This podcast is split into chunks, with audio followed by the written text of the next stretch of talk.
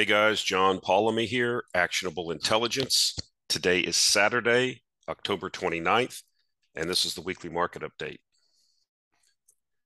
The disclaimer anything that you hear or see on this video or podcast is not to be taken as investment advice. I'm not a registered financial advisor. I cannot give you personal financial advice. This is for informational purposes only. Please do your own due diligence and your own research. It's your money, it's your responsibility. Okay, let's get started. So, I hate to say, you know, that we're ahead of the curve or that we're right, but, you know, we were talking about this eventuality even last year when the energy crisis, we forecasted an energy crisis. This was before the uh, war in Ukraine. The uh, Western Europeans were already, or Europe was heading for a energy crisis already. The world was before uh, the war, and we said that, or I said that, you know, what were going to be second order effects of this was the energy intensive industries in Europe.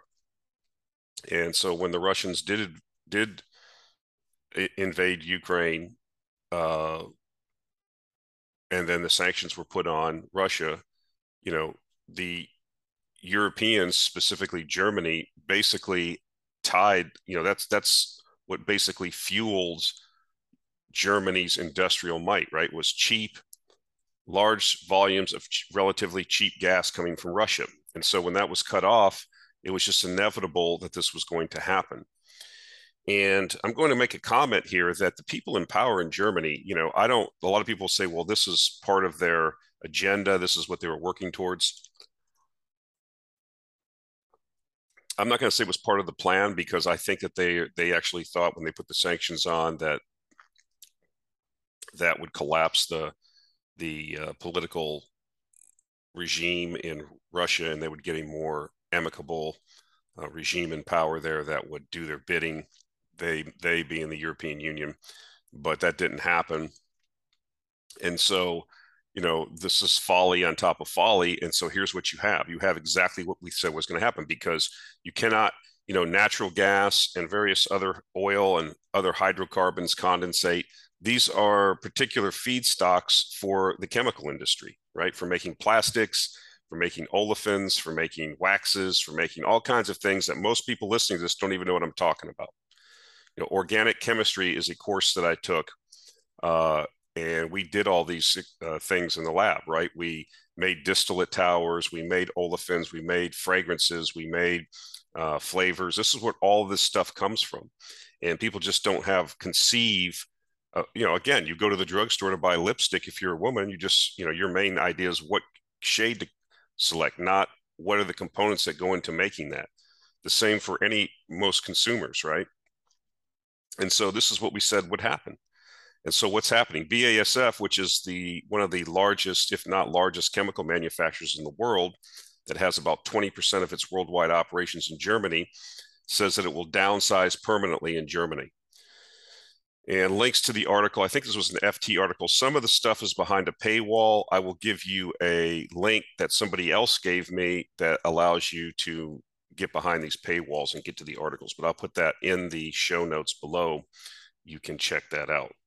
Of course, links to most of these articles will be there. BASF has said it will have to downsize, quote, permanently in Europe. This is what we said. They weren't going to shut them down temporarily. You can't shut these units down, just let them sit. Once they get shut down, they stay shut down. With high energy costs, making the region increasingly uncompetitive. The statement from the world's largest chemicals group by revenue came after it opened the first part of its $10 billion plastics engineering facility in China a month ago, which it said would support growing demand in the country. Brudermüller, who this is the CEO of uh, BASF, said the European gas crisis, coupled with stricter industry regulations in the EU, was forcing the company to cut costs in the region as quickly as possible and also permanently. Okay, well, there you go. There you go. 20% of their business, they're going to downsize. they're going to move. Now, if you're the Peter Zeihans of the world, you think, you know, that that's all going to come to the US. But where are you going to build all these chemical facilities in the US? Maybe in Texas, maybe in Louisiana. Okay. Not in California. Okay. Not in New York State. Not increasingly likely in places like Pennsylvania, where you have the feedstock from the Marcellus right there. No, it's going to go to China and India, these other places with low cost, you know, with low cost labor, low regulatory burden. This is not hard to figure out. And so I'm going to talk about later on in the clown world segments, later on at the end of the video, which I'm going to separate those just as a housekeeping note, that the um, uh, economic stuff and the investment stuff be on the front end of the video. And then people that don't like my politics or don't like me, you know, standing, you know, yelling at you to get off the front lawn or screaming at the moon, uh, they can sign off. They won't have to be subjected to that. But uh, I'll talk more about what I think about this politically at the end of the video. Anyways, to consider going on, um, Bruder, Bruder, Bruder Mueller, who was previously who has previously warned that an embargo on Russian gas would plunge Germany into its biggest crisis since the Second World War, said on Wednesday the cost cuts were necessary to, quote, safeguard our medium and long term competitiveness in Germany and Europe. So uh, I'm going to suggest to you that, you know, this is not like some master plan because the dolts that I see, and I'll name them Habeck, you know, Baerbock, uh, uh, Scholz, the whole German elite class is just same as the rest of the EU elite so-called leadership class. It's tired, it's worn out, it has no ideas. It's on this playbook for this, and, and, and this is going to drag the EU down. Okay, that's what's going to happen. What? Okay, so what are the people that are going to get laid off going to do? Learn the code. You know, you you have to. You know, if you're going to get, we saw what happens in the United States when you get rid of all the manufacturing in the Rust Belt. Okay, um, so this this is not positive in my mind. But people maybe in Germany should be listening to Brudermüller because he forecasted this would happen, and uh, he's pretty prescient. So maybe he should be called in and give some advice to the German government. But I doubt that will happen. You know, there's people in the government there, uh, like Habeck. He's not sad that this is happening. He's a green zealot, and if the industries are shutting down, in his mind, that's good, right? Because they're polluters.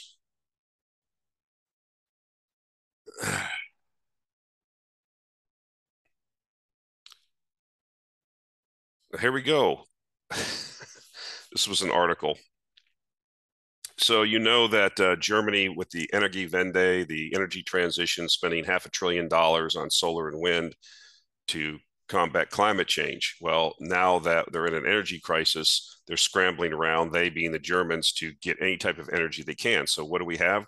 We have this report come in this week that um, Germany is now going to demolish like part, part of a wind farm so that they can get to the underlying lignite coal under that because they're now being forced to burn coal, dirty lignite coal, by the way, it's more closer to the surface, i.e., brown coal, uh, which has a lower cal- caloric value and is more polluting than normal coal. Uh, here you go. I mean, you can't make it up. You can't. The jokes write themselves. I mean, says here uh, Germany is dismantling a wind farm. We're not dismantling the whole wind farm. It's like eight turbines, I think, to expand the I can't pronounce it Garzweiler lignite mine. It's literally being deconstructed for more coal mining. Yes, the solution is nuclear power the Germans are not going to build nuclear power until they get a different government in there. That's your solution long term. That's becoming more and more recognized around the world. If you're not going to reconcile with Russia and get the gas flowing again, um, then your choices are going to be limited to what you can do. And uh, they're going to increasingly find this out. But I just found this amusing because this is this is this is energy policy. This is a legitimate, well thought out energy policy. It's not. And to tell me that the masters of the universe, this is all planned, they don't know what they're doing. They're operating in 15 minute ahead increments, trying to everything's based, everything always with these with all of this is politics all the time. And then people say, well, why are we talking about politics? Because you have to pay attention to what's going on. That's how they're making their decisions based on, you know, whether or not going to be able to stay in power. Not that there's some long-term plan in Germany.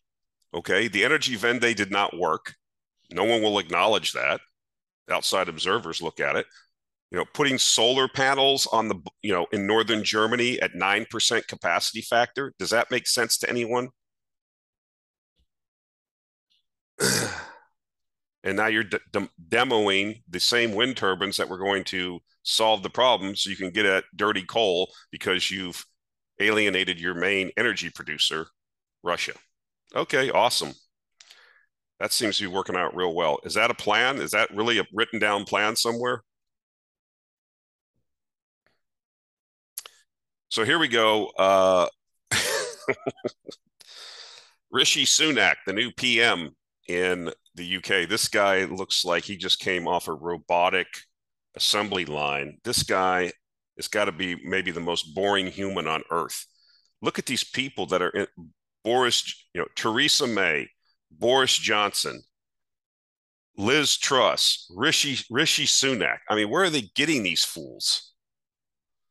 So one thing that Liz Truss did do was she was going to push to in her 45 days as Prime Minister of the UK, she was suggesting that the ban on fracking be lifted because, as I've said before, the UK has a tremendous amount of um, uh, potential gas, you know, tight gas formations. I mean, in the trillions of cubic feet. And there was a ban before put on, I think, in 2019. And so Truss was like, okay, well, we're going to lift the ban and then, you know, try to work with local communities because we have an energy crisis and we have all this resource that maybe we should consider developing. So the first thing that Mr. Uh, Sunak did when he got in power is reverse that. So we went back to the ban. Okay. So in his first appearance in Parliament as PM on Wednesday, Mr. Sunak said he's going to stick with his Conservative Party's 2019 campaign promise to maintain a ban on hydraulic fracturing technology to drill for gas under the English countryside. Well, this is why, because there's a lot of people in the countryside that support the Conservative Party. And so people are scared of fracking, people are scared of development. Um, again, NIMBY, right? Not in my backyard. Um, or banana, build absolutely nothing anywhere near anyone.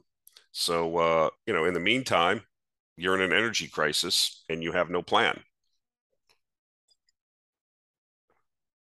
Here's what's interesting. This is why there's no plan and why why I do not I detest these people. Mr. Sunak also supported fracking during his failed leadership bid against Mrs. Tr- Ms. Truss over the summer.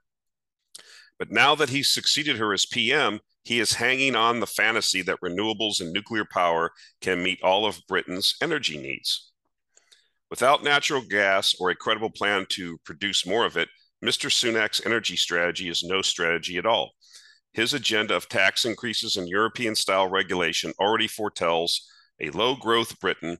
Under his energy policies, Britain could be colder and darker too. Listen, this guy is a WEF stooge. He's a globalist stooge put in there. He's got the resume. Okay. And you want to hear something even more, you know, people don't like understand these things. This guy is placed into power. No one voted for him. Okay. And if there wasn't an election in the UK right now, the Labour Party would get in. And it would just be Keir Starmer, who's another globalist stooge. You can't get out of this, folks, by voting. I keep telling you that. You're not going to get out of this by voting. You think you are. You're given the illusion of choice. These people are all globalists. They have an agenda, okay? The agenda is not to make your life better, okay? Or to help you. The agenda is to serve their masters in Brussels and the globally wealthy globalist elite. That's it. It's not a conspiracy. It, people of wealth and wealth and power conspire. You want to hear something funnier? This guy's father-in-law is the like main guy at Infosys. Infosys is a c- company that does software and all this stuff in India, and he's that's the company that rolled out the social social uh, digital system uh, Aadhaar system in India. Okay. Do you get it now? Do you see how all these people are connected? You're not just going to get some outsider in there. It's all it's like when I worked in the power plant. they post jobs for a plant manager like at Duke or AEP or whatever. You're not going to apply, you're not going to be an outsider and apply for that job and get it. They post it so they can say that they posted the job and it was competitive. They already know who they're putting in those roles. Those people have been groomed for years inside the company through mentorship programs, through uh, development programs to put the right person. You're not just going to get some random rando person off the street to run one of your main generation assets. It's, that's not how things are done in the real world. This is how it's done. People are selected, they're groomed, they're prepared, and they're put in there to do a certain agenda. And so you think you're going to go vote for labor and then labor's going to come in and change this? I don't think so.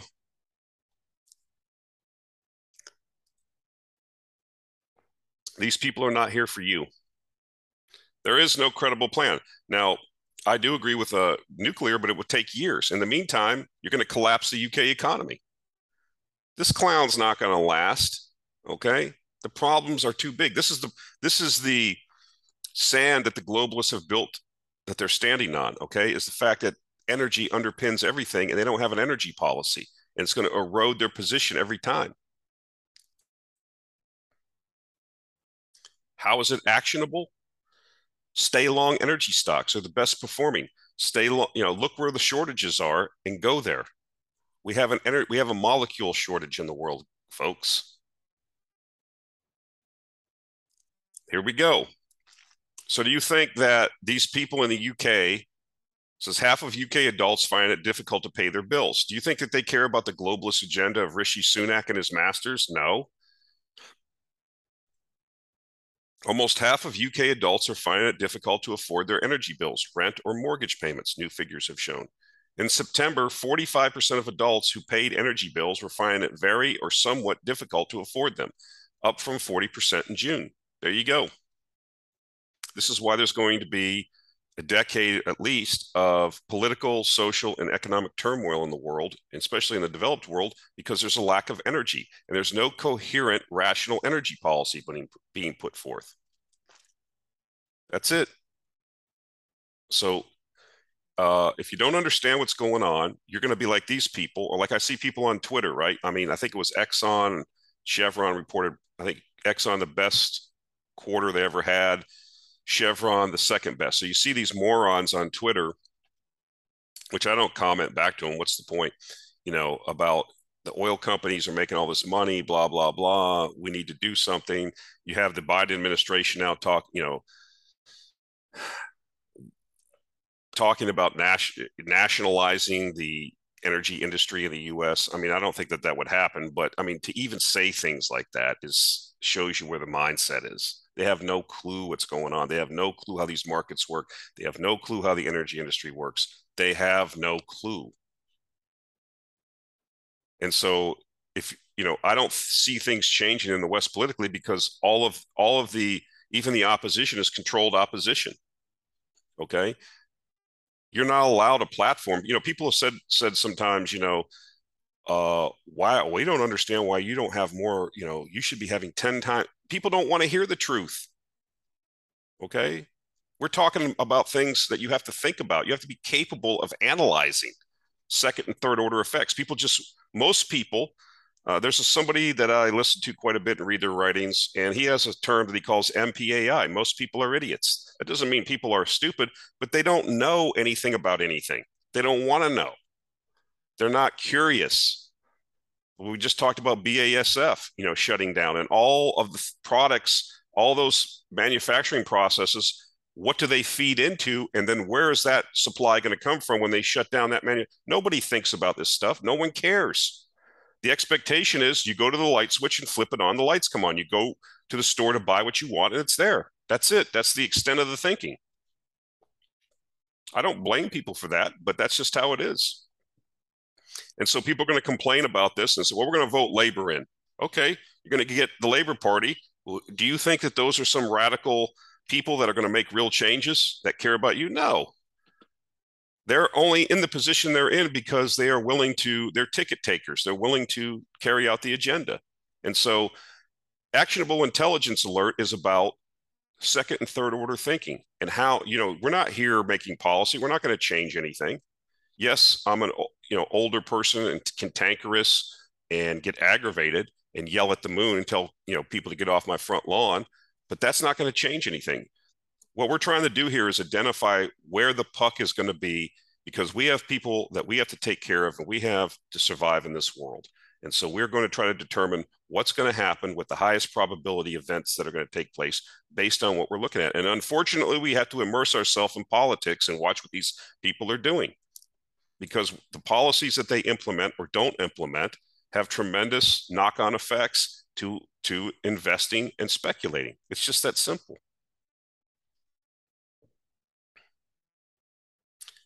So I was talking with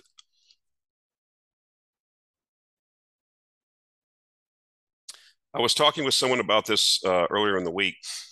Here's the uh, current gas prices in Europe. You see they've plunged, and there's been a lot of media attention on that. And that's because they've had uh,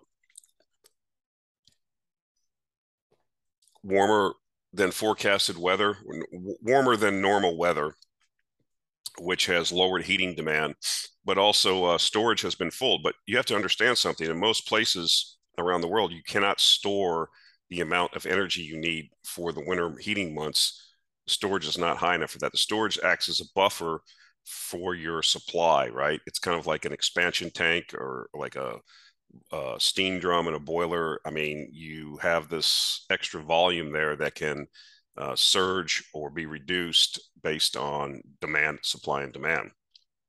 What's interesting is if you see the white line, which is the current price, and that gets all the media attention because again, journalists and media people are just looking for headlines, and you know, the media cycle is less than 24 hours now, so they look at this. It's so wonderful. Prices are down, but if you look at the three-year out prices, they're still high, and that's because we're in an energy crisis. That's because we don't have enough supply. Okay, and so prices in the future are, are being priced you know near the near the all-time highs because there's insuff- that's telling the market you need to supply more gas you need to go out and drill and supply more gas but that's not ha- or reconcile with the russians and turn the gas back on so um, be aware of that okay that's why we stay long energy you know we don't read the headline in the wall street journal or on bloomberg where it says you know look you know we're so wonderful we we fixed the problem when in, the problem still exists And so uh, Javier Blas must follow on Twitter. A lot of good stuff he puts out. Um, strong words from Saudi Energy Minister Prince Abdulaziz bin Salman. No names named, but clearly directed at the Biden administration's use of the Strategic Petroleum Reserve. Quote, people are depleting their emergency stocks as a mechanism to manipulate oil markets. That's exactly right. The Biden administration has been reducing, you know, around a million barrels a day for six months at least to try to keep oil prices down and consequently uh, hoping to keep gasoline and diesel prices down so that they can get you know help out in this midterm election uh, this is one of the main things that Boobus Americanus looks at is gas prices, right? This is in their face every other day if they have to go to the gas pump and, and fill up because of the happy motoring society that we have in the US, this directly affects people immediately. And so it's very, people are very, um, Boobus is very uh, attenuated to gasoline prices. As a matter of fact, when gas prices were high, you know, you'd see people go out and interview people, and people will change their vote just based on gas prices. Uh, you, they went to some areas that are predominantly Democratic voting, and and people were blaming uh, they weren't blaming the saudis they weren't blaming the russians they were blaming the biden administration. Whether or not that's 100% true it's not but that's who gets blamed whether you like it or not. So um, but this is what's happening. And so again we're coming to the end of this situation right um, if you listen to some recent podcasts that uh, harris harris kupperman aka Kuppy was talking about he he's forecasting or he thinks you know we're going to see all time highs uh, in the relatively near future in um, oil prices. Why? Because he thinks we could see anywhere from a three to five million barrel um, deficit per day deficit in oil production next year. I don't disagree with them. Think about it. Um, at some point, the million barrels a day from the SPR is going to go away because it's not an unlimited resource, right? They're going to have to stop stop it at some point. Now they've added some additional releases after the election and into the December. I think it's like 15 million barrels, something like this. Anyway, it's not inexhaustible. So that's going to go away. And remember, you only need small changes in supply and demand at the margin to greatly affect price in a commodity market. We've talked about this ad nauseum. So that million barrels is going away. Um, I was listening to a podcast with uh, Louis Gave, uh, Gave of Gavekal Research, uh, he's been pretty pressing. He's based in Asia and China, and he's thinking that we should see. Now, he's been wrong for a year because he thought that China would come off the COVID restrictions sooner, but he made a good case about now that Xi's been installed um, as you know emperor for life in China, that we would see a change in the uh, COVID policies, lockdown policies in China. So, you know, if that does happen, if China China moves to that, um, you could see a swing in demand of about 2 million barrels a day, right? Because uh, they're down jet fuel, uh, just regular commuting, you know, that will increase. So now that's your 3 million barrels right there, right? Then you have, you know, uh, as long as we don't slip into a worldwide depression or re- severe recession, you're still going to have that million barrels a day in growth that comes in oil demand demand just from the emerging markets, right, and developing markets. So that gets you to four million barrels. Um, I don't. We we already see that shale is not growing because people are not drilling. The majors aren't drilling. It's a lot of maintenance capital and slow. Uh, you know, maintain what you have and return return uh, capital to shareholders. As a matter of fact, Biden was crabbing about that this week. Also, he went after Shell specifically. Uh, they should be, you know, returning that money to consumers by lowering gas prices. That's not how things work. I mean, this just shows you how clueless these people are. But they think that's going to play, and that's why you start seeing these trial balloons or these people just mouthing off about nationalizing the oil industry, and these wacky, crazy people like Elizabeth Warren and AOC and the squad talking the crazy nonsense that they talk about. Uh, no one was talking about helping the oil industry when prices were negative. As a matter of fact, when the previous president wanted to begin filling the uh, SPR when oil was at $27, $30 a barrel, uh, he was mocked and told no by the Congress. Uh, some of the same congressmen now that are supporting the withdrawals and the recent uh, view from the Biden administration that between prices of 67 and 70 dollars a barrel, they would begin refilling the SPR. So th- this is all, like I said, it's all politics all the time. And the bottom line here is this, okay? Um, this all ties together with inflation and what the Fed's trying to do, trying to push down uh, demand for products and, and services by raising rates, using that hammer to run around the house and kill flies, uh, because that's the only tool they have you know, ostensibly to lower demand. Demand would lower, people would get laid off. You have, you know, recession or pullback in economic activity, and prices would come down. That's the theory. But I, I it, the, OPEC's, you know, in a position. I think that if you cause demand for oil to go down, they're just going to cut supply even more. They are not playing around anymore. Okay, it's a finite resource they need a certain amount of money, especially in Saudi Arabia. They're building a half a trillion dollar city in the desert, new city. They need the revenue. Okay. They're not playing games anymore. And I'm going to show you the next slide. This is, explains it. Again, Javier Blas, Saudi energy minister, again, directly responding without naming it to the White House post OPEC cut. Quote, we hear you are with us or against us. That's what how OPEC takes the comments from the United States. I ask, this is the Saudi oil minister, is there any room for we are Saudi Arabia and for the people of Saudi Arabia? Are you picking up on this new multipolar world where people are not kowtowing anymore to the US? People are flipping off the US left and right. Okay. The US is a paper tiger. It's lost its ability, its hegemon is slipping through its fingers. It can no longer run around the world and for, threaten people and force people to do its bidding. Okay. The Saudis are about Saudi. You see them moving closer to the BRICS countries, moving closer to Russia, closer to China, closer trying to, you know, and so we tell them we're not going to sell them any more weapon systems. Okay, they'll just go buy them from Russia or some other country. It's not, you know, it's not going to be the end of the world. In the meantime, the Saudis, you know, have the most influence inside of OPEC, and OPEC produces 47% of the world's daily oil production. So here we are, you know, whether or not we're actually saying this, this is how the Saudis are perceiving it. You are with us or against us. This is not how you get win win outcomes. Okay. But this is what the US is doing now. And this is late stage empire stuff as it's power slipping, as it's, you know, now we have, like I said, we have this tired leadership class. It's worn out post war, has no new ideas. All the people are in their 80s that are our leaders. They're incompetent. They're failed, going back to the same failed playbook that they they don't have any new ideas. And here we are. Okay, it's just that simple. And so, uh, you know, is it a managed decline? I don't know. I don't even think they're clue clue clued in enough. They're just, you know, people are just grabbing whatever they can here as this thing comes apart. And so here's what you have. We don't have any real diplomacy going on. We don't have, you know, this is a 50 or 60, 70 year relationship. And it's being, you know, taken and just bashed against the rocks. For what outcome, I don't know.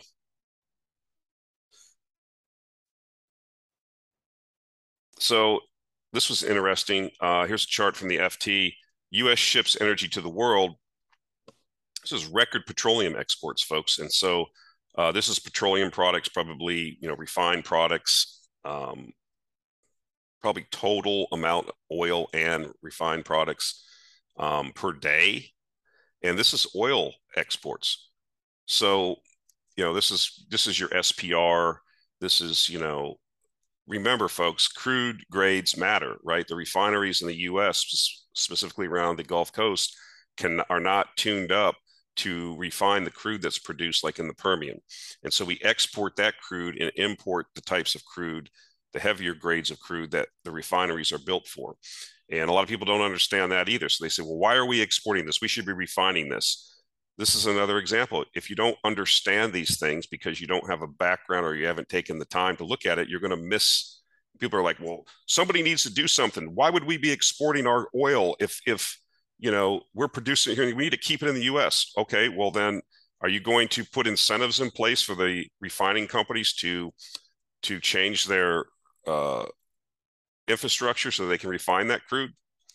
If you're not going to do that, then why would they do that? Especially when you're, you know, Peter Doocy, uh, Fox News guy, White House correspondent, um, went after the press. I can't remember her name. That gal, that's the press secretary, the most incompetent human anywhere. Um, but he, I mean, this woman, I mean, it's embarrassing. But regardless, he asked her. He said, "Why would the oil companies um, you know try to increase production or do these things when this president has said that he's going to try to put fossil fuel companies out of business. So she just looked at him and paused and concluded that day's questioning. She refused to answer the question. And we've provided here on the channel multiple videos. You know remember the one with the 14 year old girl when mr biden was on the campaign trail? Look into my eyes kiddo. We're going to get i promise you we're going to get rid of fossil fuels. Well, that's what they're trying to do. So if you're in a like again, we've talked about this. I'm not going to talk about it again. If you're running oil company, you're not going to increase production. It's not in this environment. You're not going to upgrade your refineries. You're not going to do anything except for collect the cash and give it to shareholders, and then you're a hero. That's it. But this is interesting. What happens when this goes away? This is mostly your SPR, right? So here we go. Uh, BMW to axe UK production of electric Mini and re- relocate it to China. So evidently, there's like 40,000 electric Minis produced in the UK a year. BMW owns uh, Mini Cooper, I guess.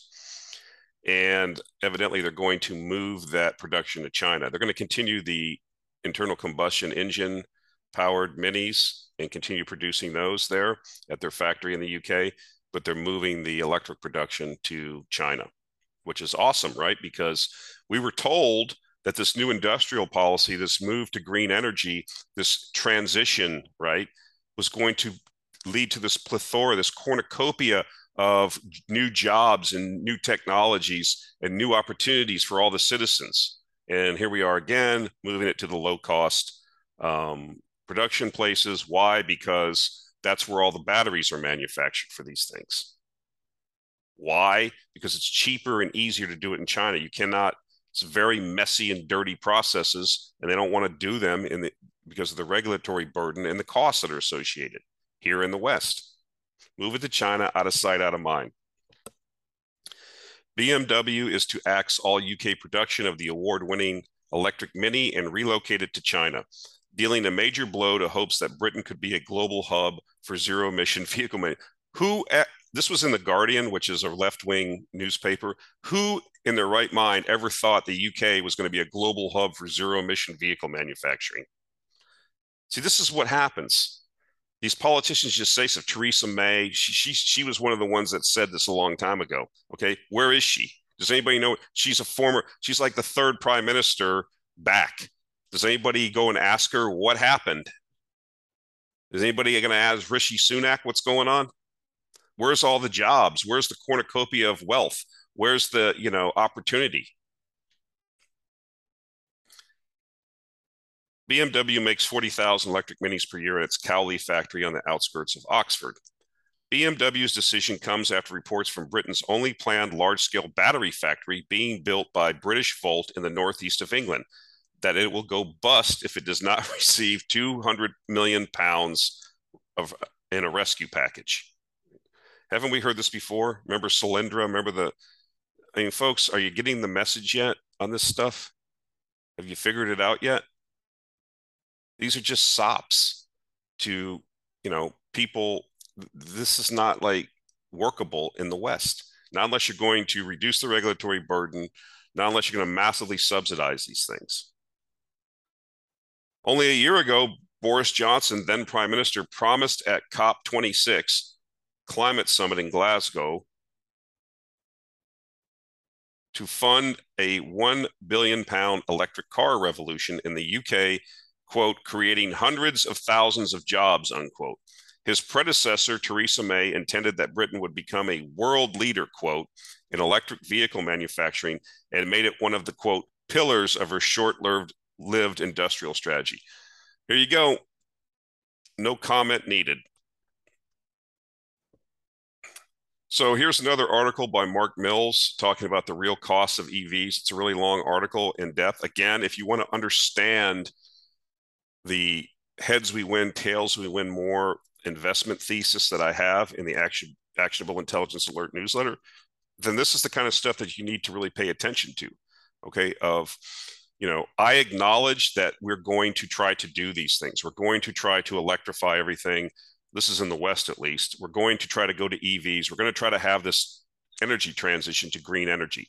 And the tax incentives and the spending will be in the hundreds of billions of dollars. I acknowledge that. Okay. That's the heads we win because the materials don't exist.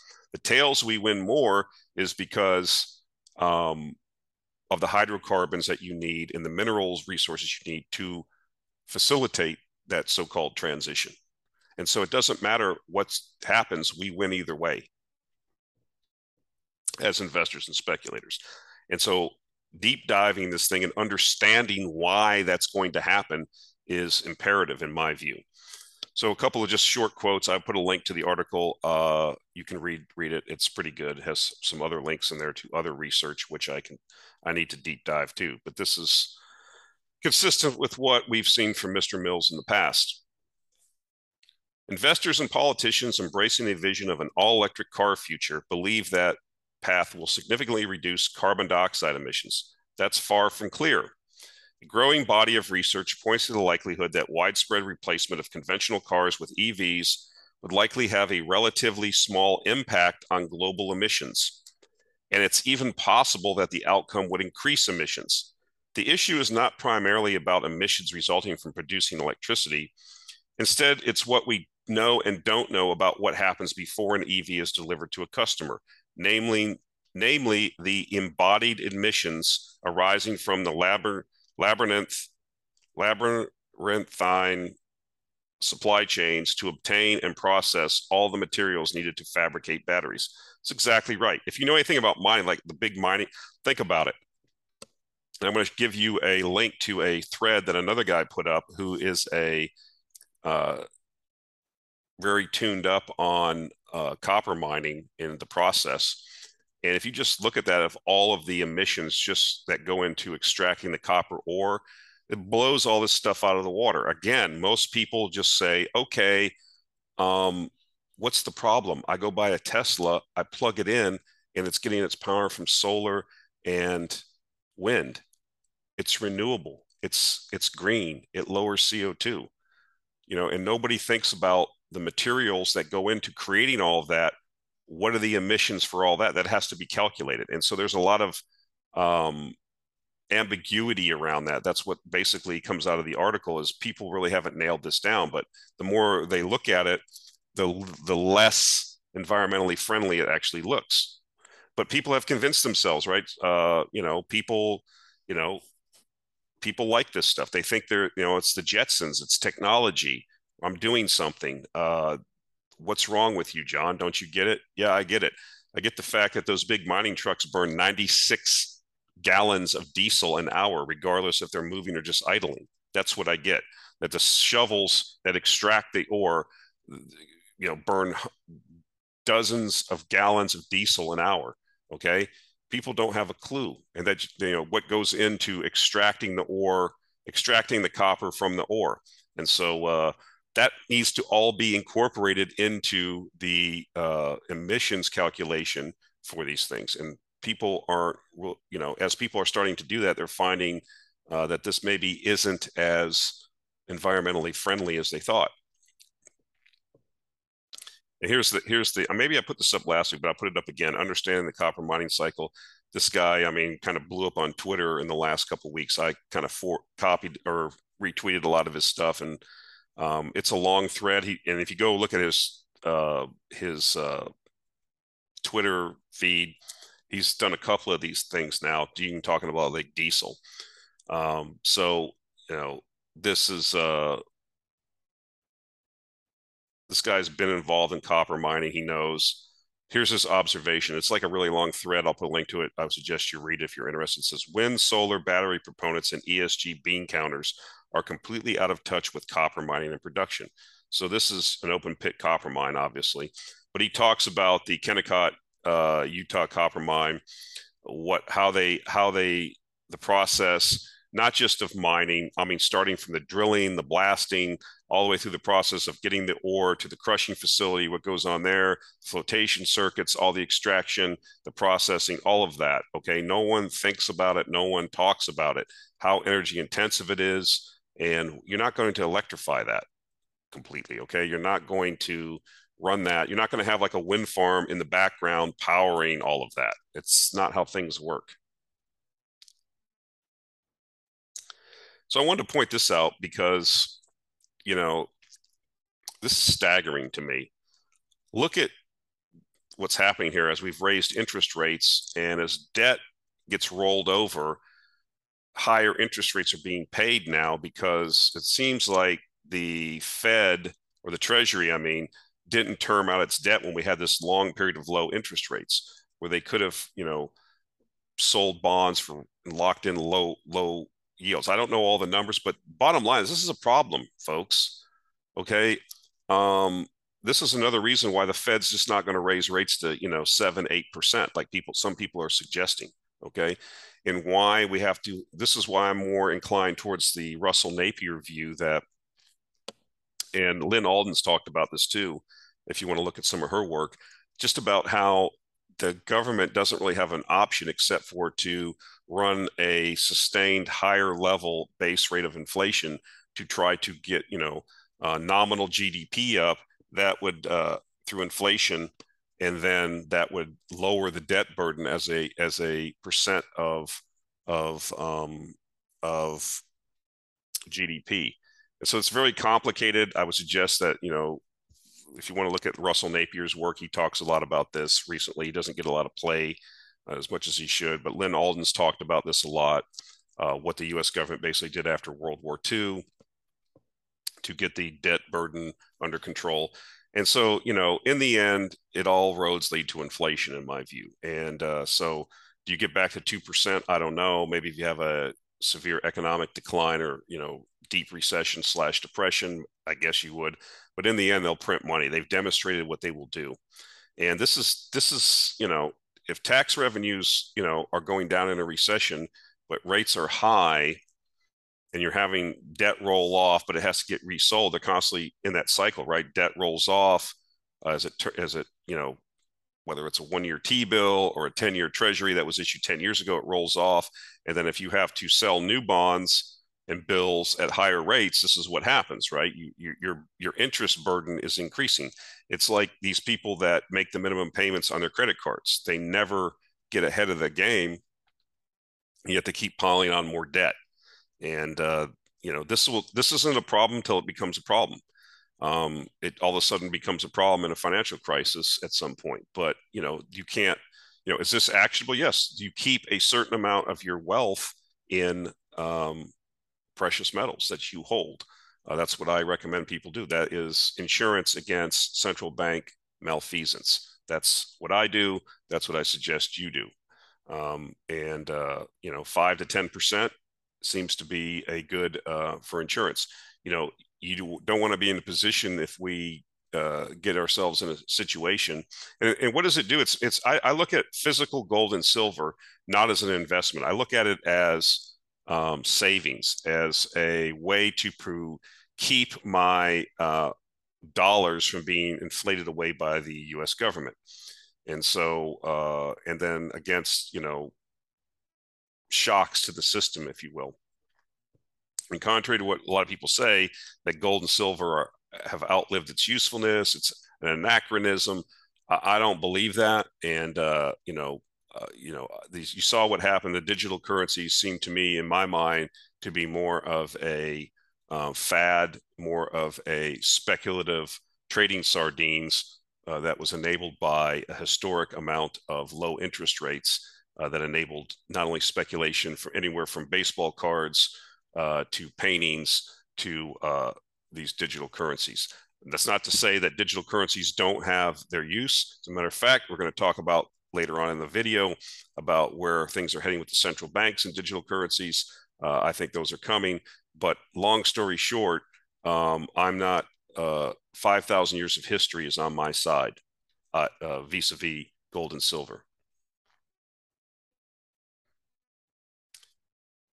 So that was the end of the economics. I'm going to get into the um, clown world and some of the commentary. Um, this is our favorite guy to make uh, to listen to. He's out there. He's one of the main advisors to Klaus Schwab at the WEF. This Yuval Noah Harari. Uh, there's a video. I'll put a link to it, but this is basically the quote what he says in the video. You will have a small elite that'll make that makes all the decisions, even if it doesn't benefit the majority of the population. Haven't we seen that? Isn't that what's happening? If bad comes to worst, scientists will be the Noah's Ark for the elite, leaving the rest to drown. So, the point I'm trying to make here, folks, is that these people are not there for you. They're not trying to help you. They're not interested in your issues or solving your problems, okay? Or making you safe, making you prosperous, okay? The, the system in the West is imploding. There's an energy shortage that could be structural Okay, there's a very good possibility that uh, the elites understand what I think I might understand, which is we're on a finite planet with un- trying to have unlimited growth. Now, I'm not a Malthusian, but there seems to be a problem with oil production in the world. Can it be solved by a huge investment uh, in new production? Well, we'll see. But Matt Simmons, in his book Twilight in the Desert, didn't think so, and that was like you know 15 years ago. So uh, that's something else I'm researching and pursuing. Uh, the debt burdens in the West are unpayable and tremendous, two and three hundred time percent, two and three hundred percent of GDP. The I just showed you the problem with the interest payments on the U.S. debt. Pensions cannot be paid. Social Security benefits. So these structural, long-term, unsolvable problems exist, and so these people can see this, and so they have the wealth and power. They want to hold on to it. So what do you think is going on here? Do you think that they don't talk about this and not conspiring? And this guy's telling you right to your face. This guy talks to these people. He advises these people. I mean, I don't like this crumb, but uh, this is what he says. So I'll put a link to the video. You can watch it. Here is the Bank of International Settlements. Uh, this, I don't know, Jabba the Hutt looking character. Um, but he's talking about central bank digital currencies. The Bank of International Settlements basically, you know, uh, a, a, globalist organization, okay, uh, that you know a lot of the globalists in the West. This is their bank, central bank of central banks, if you will. Um, central bank digital currencies will be programmable, ultimately giving the issuer, the issuer being the state central banks, control over how it is spent by the recipient. Your freedom to purchase fuel, meat, flights, fertilizer, or make what, maybe even political contributions or to uh, maybe you know somebody is being targeted by the state and wants legal assistance and puts out a plea for a fundraiser you can't contribute. All kinds of really fun things can happen. You saw mr trudeau what he did. This guy is a child of the WEF he's like you know klaus schwab's adopted son and that's the test pool up there in canada for all of this okay? And of course, they want to tie this to a carbon credit score because, you know, CO2, which is not a pollutant, I refuse to accept the fact that CO2 is a pollutant. It's a naturally occurring gas that's used by plants for photosynthesis. Okay. It's not a pollutant. But this is what they've done. They've convinced everybody. And so they've gotten to the children. So the next generation that's coming up, by God, is going to is to fall lock, stock, and barrel for this. Okay. And so this is going to be couched as to your benefit. It's going to make things easier. It's going to make things better for you. None of the things that these people do is for your benefit. Do you understand that? None of these things that these people did any how is this war in Ukraine benefiting the middle classes and the working classes in the West? It's not. It's decimating them. To what what is the end goal here for the United States and the Western Europeans? Democracy. I'm not even interested in their form of democracy anymore because it doesn't exist. Was Rishi Sun was Rishi Sunak subject to the votes of the UK population voters? No, he was not. You saw until this uh, Meloni gal got in in Italy, the previous Draghi, he was put into power. That's what they do. So I'm not. So these people have an agenda, which is to maintain their wealth and power at any cost. And I don't even want to get into the other ideas that I have because it's not suitable for this format, okay, of why this is happening. Okay, but this is what they're doing. They're telling this is not a conspiracy theorist. This is a guy from the Bank of International Settlements telling you what they're going to do. So here's your robot Rishi Sunak saying the exact same thing when he was Chancellor of the Exchange, right? Or whatever they called over there. Basically, the you know Treasury Secretary, I guess, of the UK. That's what he was before he became, you know, before he was installed as the uh, prime minister of the UK. So here he is talking about digital currencies and how wonderful they're going to be for everyone. Are you picking up on the vibe yet? Have you figured out what they what they're trying to do? Do you understand now why a multipolar world? I mean, I don't say it's going to be better, but where what what do you you know this is one of the things i'm thinking about now. How do you get out of this? How do you escape from this? Because this is where they're taking everybody. As this crisis gets worse they're going to come up with these in my view ways to save us all. And one of them is going to be the central bank digital currencies. After they destroy their own currencies you know you see the pound the yen uh, the euro going down in value and so the thing will be, well, the central bank digital currencies will, and of course it'll be couched and we can, um, this is how we can, you know, find out who all the drug traffickers are, child pornographers, trafficking. It'll be couched like that.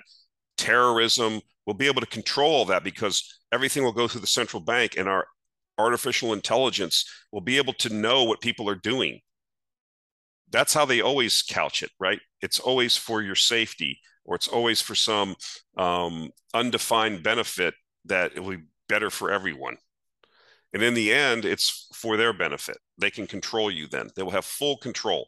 If you can control what somebody spends their money on based on some subjective score, like a credit score or a you know social credit score like in China, then you control them fully.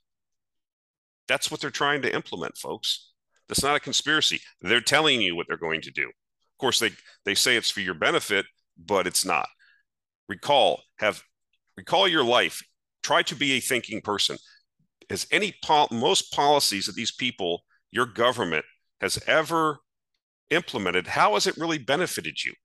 Who does it really benefit? That's all I ask people to think about because I, you know, yeah, the interstate roads, the interstate road system in the U.S. Okay, that was that was a pretty good idea. What else? What else you got?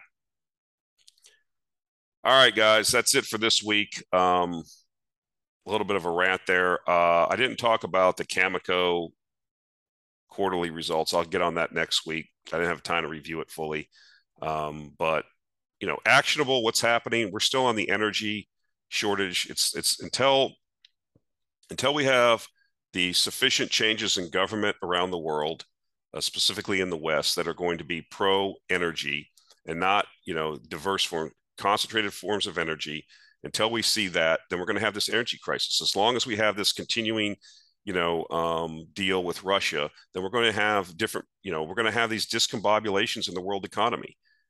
And you, and, and what we said was going to happen is now happening. German industry is now shutting down permanently. Those were the words of the BASF CEO, not my words, not a blogger, not a conspiracy theorist, the CEO of the world's largest chemical company said that we will be shutting down some of these facilities permanently because they are not competitive anymore. Not in this, uh, not when all the inputs are through the roof. All the energy inputs and the feedstocks that you need, which are petroleum based. All right, guys, that's it for this week. Uh, appreciate you, and we'll talk to you next week.